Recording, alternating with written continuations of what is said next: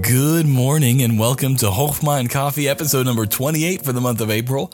Hopefully you're having a great morning so far. Now I did try that dark side, right? The dark roast coffee and I gotta tell you, it was pretty good. That was pretty tasty. I might be turning to the dark side. You can hear the spoon over here as it's in my mug. Man, it was that was good stuff. Um, but today we're going to be continuing through our journey on the Lord's Prayer. And if you're just joining us and you're wondering what does chokhmah mean, it's the Hebrew word for wisdom, and it's the goal of this podcast is every single morning to give out a daily dose of wisdom. And so if that's interesting to you, make sure you subscribe to the podcast so that it will be delivered for free to your podcast app every single morning. So let's jump into Matthew 7, and we're going to read verse 6. And this verse sticks out like a sore thumb in this passage as I was trying to see where it fits and how it really, you know, is placed in this context. It seems like it's here as a juxtaposition. Now, if you don't know what that word means, it means to compare something side by side, right?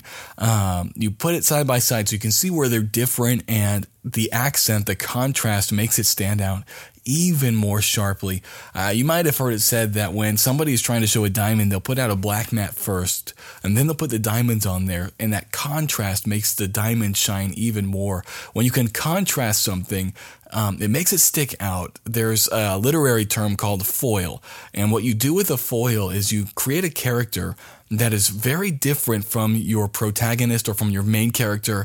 And the foil's job is just to be so different from the from the main character that it makes those opposite characteristics stand out. And so maybe um, for one of my characters in a book that I wrote when I was in college, I had this very hard man, right? And he had barely any feelings, was very tough, and because of some things that happened in his past. But then I brought in a foil, which was a lady who was just full of vibrance and full of love for life, right? And the whole point was bringing that person in really accents the hardness and the other the, the, the, other attributes of the main character. And that's what's a foil or a juxtaposition right? We're trying to bring contrast to make a point. And i think that's what's happening here in verse number six. As you look at verse number six we've just heard don't judge you know.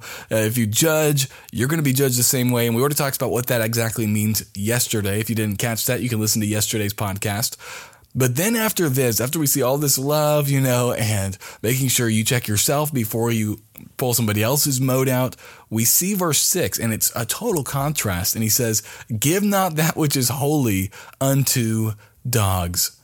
Man, that's a, that's quite the derogatory statement. It's even more harsh back then than it is now. We have dogs for pets nowadays. That was unheard of over here. They didn't have dogs for pets. It'd be like me saying, "Give not that which is holy to rats," right? Or I guess people have pet rats nowadays. Um, I'm trying to think of, the, of, a cockroach or something that's people have pet. Man, people have pet everything nowadays, but something that we would think that's just nasty, right? That's what they that's what they would have thought. They would say, "Whoa." I would never give something so precious to some someone, something that could not appreciate it. And that's what Jesus is saying here. You, even though you're not casting these judgments openly and ridiculing people and becoming um, very a very critical person, you still need to be able to discern whether or not somebody values what's holy. And if someone doesn't value what's holy, you don't need to entrust them with it because what happens is he says, lest they trample it under their feet and then turn again and rend you. People without the capacity to uh, value these holy things, they will trample them under their feet as they're worthless. They'll profane them. But then what they'll do is they'll come back and they'll also tread you down. And so Jesus says, be wise, right?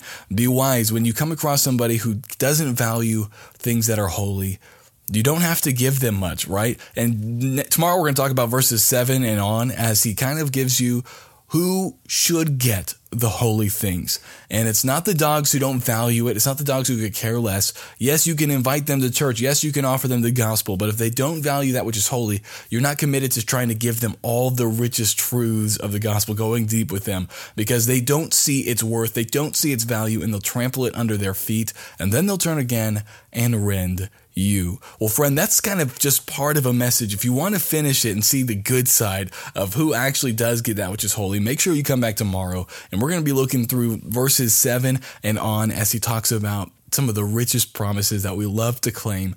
And, uh, the I guess the question for today is this: Are you one of these dogs? I don't think you are because you're listening to this podcast. But let's make sure that we are people who are prepared for that which is holy, and we are someone who treasures that which is holy, so that God can see fit to give us more. Right? He says, "To whom much is given."